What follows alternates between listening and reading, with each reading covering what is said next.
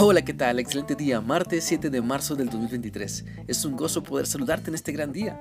Te animo para que continuemos meditando en lo que la palabra de Dios nos enseña en la carta de Judas y este día vamos a leer el versículo 16, el cual dice así. Esta gente se la pasa quejándose y buscando faltas en los demás, pero ellos siempre hacen el mal que les da la gana, se enorgullecen de sí mismos y adulan a los demás solo para aprovecharse de ellos. Por medio de este pasaje de la Biblia podemos entender las consecuencias de creer en lo falso y comportarnos de las maneras perversas que se describen en este versículo. Porque lo falso nos lleva a la perdición. Lo falso nos lleva a que nuestra conciencia se cauterice y tristemente el pecado ya no nos duela.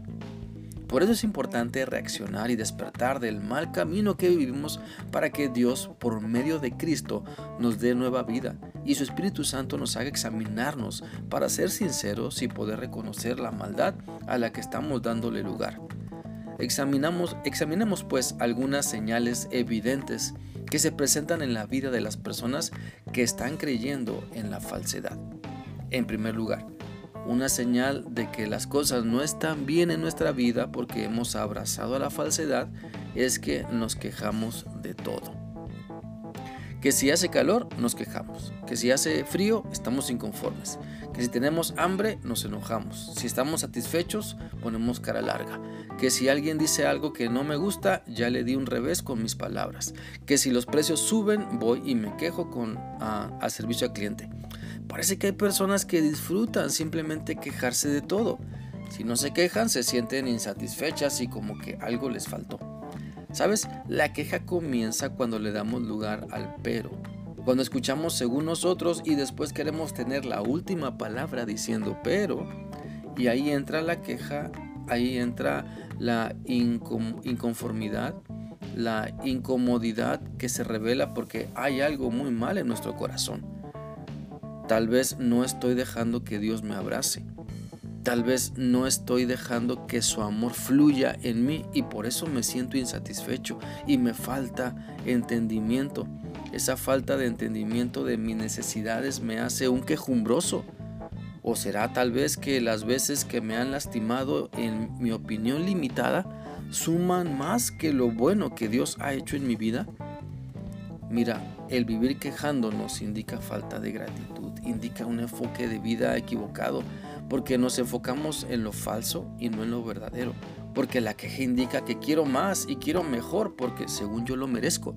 Y muchas veces no está mal pedir sobre todo lo que Dios quiere, sobre todo la voluntad de Dios, que se haga su voluntad, pero la queja que nace en medio de pensamientos oscuros solo da a conocer la falsedad en la que estamos creyendo. La Biblia dice en Santiago 5.9 también lo siguiente, no se quejen unos de otros para que Dios no los castigue, pues Él es nuestro juez y ya pronto viene.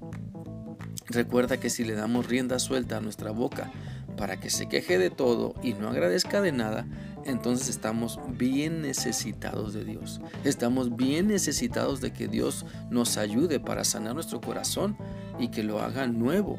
Porque si somos sinceros, la queja nace de la inconformidad y de dejar que nuestro corazón lastimado se interponga a lo que Dios quiere que seamos. No demos pues lugar al diablo hablando desmedidamente de lo que no nos gusta. No dejemos que nuestra boca o de nuestra boca salgan expresiones perversas porque estamos inconformes. Mira, el problema no es tener otra opinión. El problema no es pensar diferente o tener otros gustos sino el problema son las palabras y actitudes que tomas cuando presentas tu queja, cuando dejas que la pasión de tu queja te domine, entonces es cuando estás demostrando que lo falso te domina. Por lo tanto, te animo para que Cristo sea tu Salvador, el destructor de toda queja que se levanta en ti para hacer mal a otras personas. Pide a Cristo nuevos ojos para ver sus maravillas y dejar entonces de quejarte. Pide a, Dios un corazón nuevo para estar satisfecho con lo que eres, con lo que tienes y detener lo quejumbroso de tu ser. Acepta que necesitas la ayuda del Espíritu Santo para que te corrija y que te guíe, para que te cierre la boca cuando la queja empieza a arder dentro de ti. Así que en vez de quejarte de lo que no te gusta, mejor participa, haz equipo, suma tus ideas, acepta las ideas de otros para que eh, las cosas cambien. Para que según tú lo que no te gusta o está mal, pues empiece a cambiar. ¿Y qué crees? Cuando tú empieces a cambiar, porque dejas que Cristo te sane y transforme, entonces todo a tu alrededor cambiará y uno de muchos resultados será la ausencia de un corazón quejumbroso. Espero que esta reflexión sea útil para ti y que le pidas a Dios que te deje ver lo quejumbroso de tu corazón para que puedas dejarte transformar por Él. El día de mañana continuaremos con las enseñanzas de este versículo, esforzándonos en dejar de vivir una vida falsa para entender que el camino hacia la verdad y la vida es Jesucristo. Que sigas teniendo un bendecido día. Dios te guarde siempre. Hasta mañana.